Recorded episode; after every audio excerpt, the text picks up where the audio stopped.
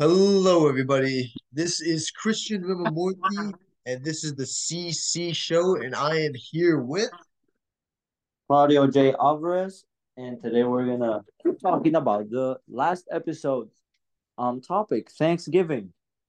So, Chris, let me ask you this: What were your plans for Thanksgiving?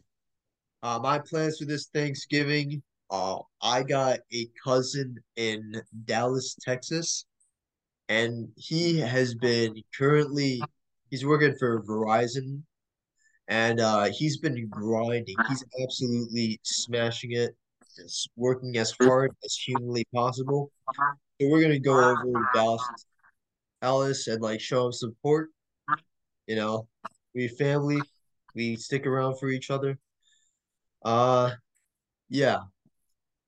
So, Claudia, you got any plans for this Thanksgiving? Um, I'm going back down to Miami since my mother, my brother, and all my mother's side lives in Miami. I'm just gonna spend the week with them, you know. My other cousin that is also in college playing tennis is also coming down. So it's just a really big family reunion. And honestly, I'm lo- really looking forward to this next Thanksgiving that is happening in that little amount of time. Yes, sir. It's always a great time when you're spending time with family, especially when you when you're helping each other out. It's always a great feeling. Yeah, man. And you know what? That reminds me of our beautiful topic, the Roman Empire. Back in, I remember that back in the day, what I used to hear in my history class, the warriors of the Roman Empire would would treat each other like they're just a big brotherhood.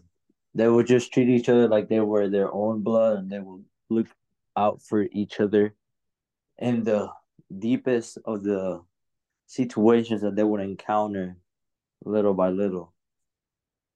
Absolutely. Back in those days, when uh-huh. my history teacher talked about the Roman Empire, one of the main points they covered was the camaraderie and brotherhood between the uh-huh. soldiers, especially when the, when you go through so much vigorous training, you know, going through all these massive battles, these massive just march, these long marches, long hauls, you know, it's really your it's really the soldiers next to you you depend on the most. You're dependent on your commander, your brothers in the army, and your comrades to keep you safe.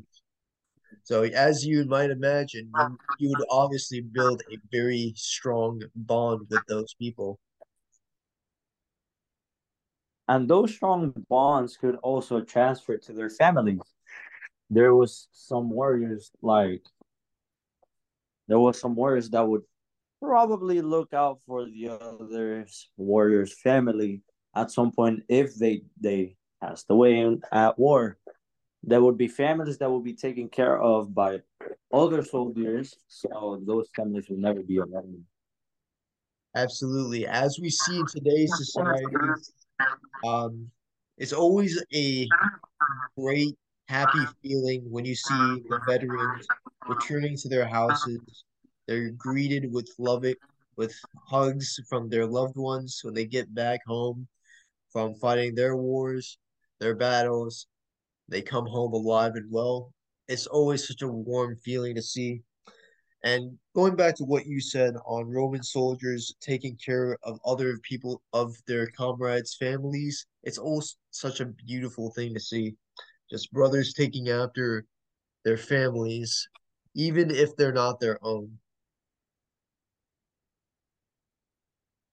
And as you mentioned that we can say that in the modern world, we can see that too with like maybe a really a really close family or really two close families. Like for example, my family and and some of our family friends, we look up we look out for each other.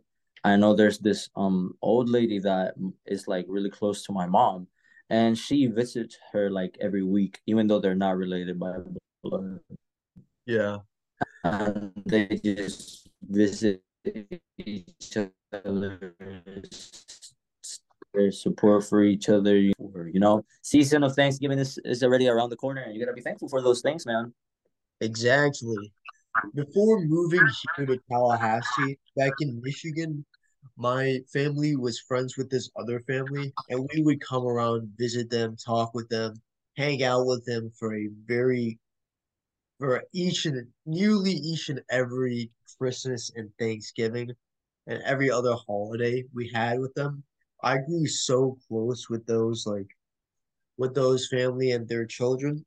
You know, Um, oh man, it felt like they were my brothers themselves, and I, I kind of missed them. You know, ever since coming to Florida, but you know, it's life. You know, you gotta you gotta take the bad with the good. You know, you got you got fr- you got you got any close friends you consider family like more than friends? I do. I really have a good amount of friends. Not a good amount, but I have close friends that I really miss with, you know, because I bonded with them. They saw me in various situations, and if I'm honest with you, I do consider them family because of what we've all gone through together. And I would have loved to like, I would love to like enjoy Thanksgiving with them, or at least a day of this break. Absolutely. It's really those shared experiences, the mutual support, you know, the reliability, the trust, the commitment, the communication, the emotional intimacy. It's all that combined into one loving bond between you and that other person. Now, going back to what we were talking about in the Roman military, we were just talking about camaraderie between those men and their. Let's, let's talk about their conquests, uh, their or their tactics, I suppose. The Roman military relied solely on heavily disciplined formations, such as the famous Roman legion. I don't know if you've heard of it, but these men fought in close formation, relying on each other for protection and support, much like you see in the movie 300 for all those who have seen it. And that created a strong sense of interdependence. And it's sort of similar to what we have nowadays. You know, we have certain squads in the military, I suppose, that like cover one another, you know, covering fire, that sort of thing. I don't know much about military tactics, but you know, it's kind of reminds me of that. And you know, I feel like because of those close formations and you know, having to learn them together and going through the process of, you know, learning them. If you mess up, you probably would get beat up back in the day. I feel like that really connects people because that's a that's a way of just saying we're going through the same, so we understand each other better than nobody else. I feel like back in the day that would help a lot with the armies that will make um soldiers understand themselves with each other making it a, a more rough formation to break in. Yeah. So especially the training from back then to today's training, it was a lot more harsh back in those days. You would have to march for hours and hours and hours, even days without rest very minimal food and water.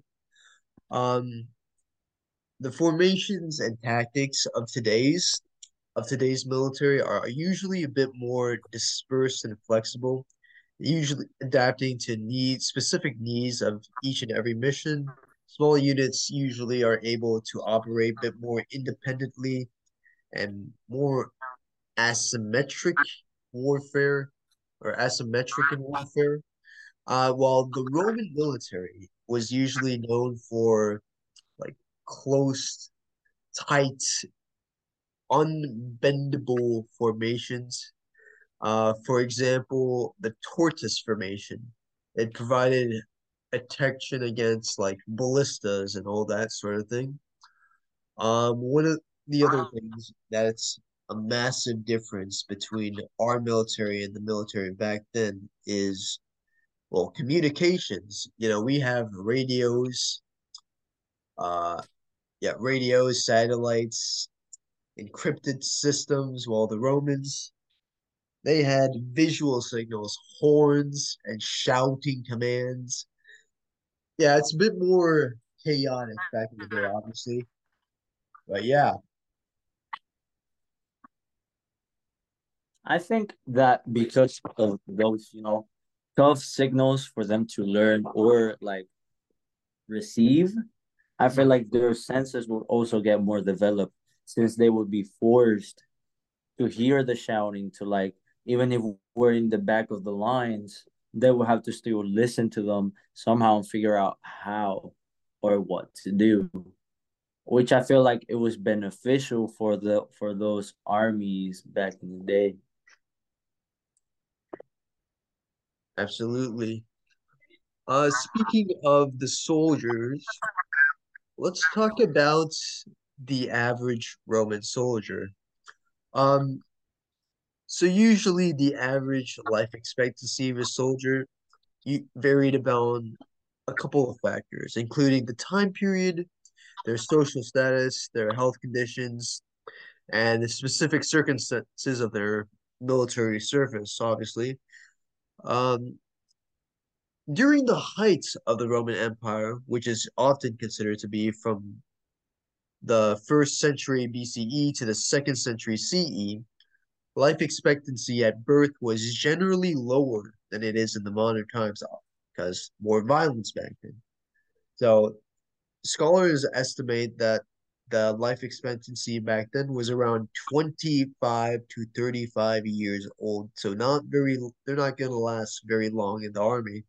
So don't join the army if you want to survive in the Roman Empire. yeah. Um so one of the biggest obstacles Romans had to face during their times of conquest, their wars, all that, was their access to clean water. So usually their battles were fought in like mm, northern or in the middle of Europe. And you know the you get the Punic Wars, so that's the, the seas, all that. But during their time in their military conquests, access to clean water was very, very difficult because there's a lot of waterborne diseases, and they obviously did not have water filters back then. And piggybacking off of that, the diet of a Roman soldier would be pretty light because, you know, well, you know, they're living off the land, you know, harvesting whatever fruits, whatever grains, vegetables they can find off of like farms they conquer and pillage and villages they raid. And you know, from time to time they would stumble upon a cow or two, or like an animal. And you know, from that they can get their meats.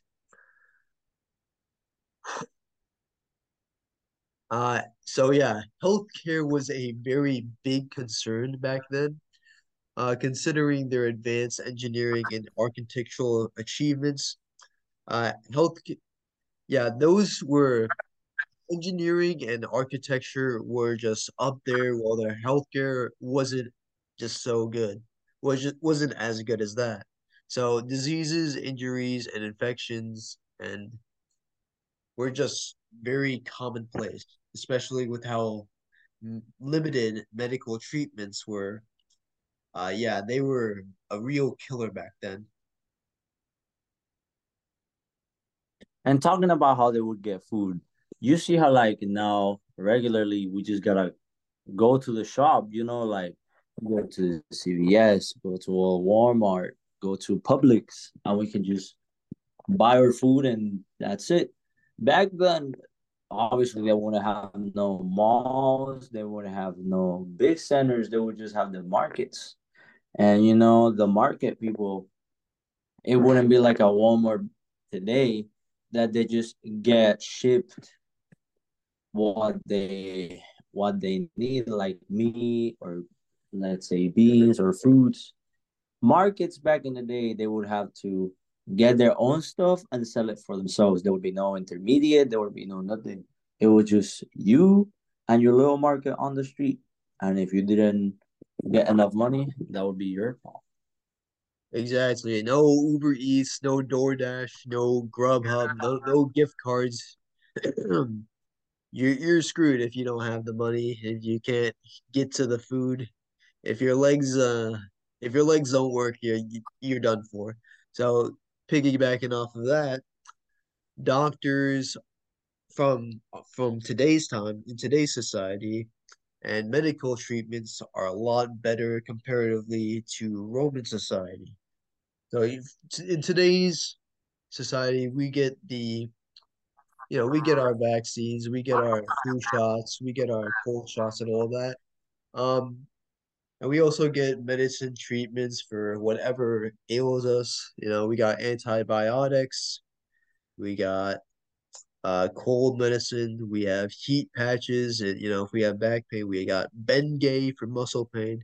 Uh, obviously, Romans did not get any of that. They were very, very, very restricted on what medical treatments they could get, which made life expense life expectancy very low for their time and very but the life expectancy it would it the life expectancy would be low be for the people that cannot afford it. Because if we think about it there was still capitalism. So people that had money would still be able to take care of themselves and their families while people that were lower class and people that were peasants they would not be able to afford it. So they would just, you know, they would just pass away, die from an illness, etc., etc. Kind of like how life is today, because medicine here is still really expensive. You still gotta pay your medical bills to receive all these treatments from the medical teams, the doctors, you know, your pharmacies. You still gotta pay your bills, and if you don't, if you can't afford it, there's some programs, there's some deals, if you want to call them that, that will get them to you for free, but still not enough for you to survive completely. Some of them. Absolutely. So, speaking of money, let's talk about the social status in Roman Empire. So, we got senators, and this class was the very, very highest political class in Roman societies. They're usually very, very wealthy. They have a lot of power. They got membership in the Senate, which gives them uh, a lot of control of what the country does. Then you got the equestrians. Uh, they, that class is just below the senator class. They are often wealthy landowners, businessmen, and you know sometimes military officers. And then below that, you have the commoners, the plebeians, the the average Joe of the Roman society. the plebeians contributed for the vast majority of the Roman population. It has a wide range of individuals from wealthy merchants to poor farmers and laborers. They had some political power, some political rights, but their status was usually lower than the senators and the equestrians. Below the plebeians, you had the freemen. The freedmen were individuals who had been slaves but were granted their freedom, and while they were free, their social status was still considered lower than that of a freeborn citizen, you know, the plebeian. And I mean, some of them were became successful in business or other endeavors. They commun accumulated well, but for the majority of them, they were still looked below the commoners. Below the freedmen, you'd have, well, slaves. You know, it, this is the BC times, and slavery is common back in those days, and it was widespread in the Roman Empire as well. Slaves had no rights, no property, no money, and they were usually owned by individuals, households, and the state, and used for various purposes, including agricultural work. And then you got the non citizens. They were even lower than slaves, they had nothing.